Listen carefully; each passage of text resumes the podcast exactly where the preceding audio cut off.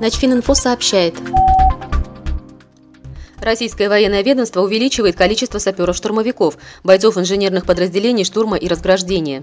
До недавнего времени в российской армии был всего один такой батальон. Сейчас же планируется сформировать штурмовые подразделения в каждой инженерно-саперной бригаде и полку.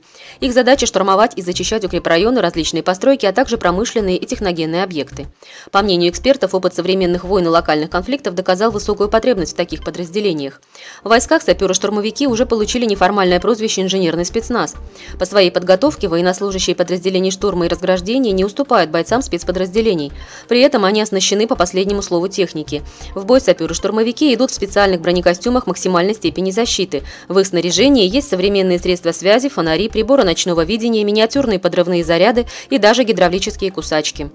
Формирование новых подразделений уже началось. В частности, инженерный спецназ пополнит ряды недавно сформированного в Новосибирске 38-го инженерно-саперного полка.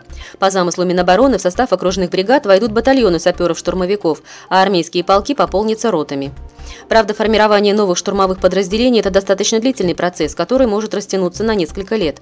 Офицеров инженерного спецназа начали готовить на базе Тюменского высшего военно-инженерного училища только в 2014 году, а в 2015 году специальные курсы для сержантов и рядовых открылись в окружных учебных центрах. Начфининфо – информационный портал для военнослужащих.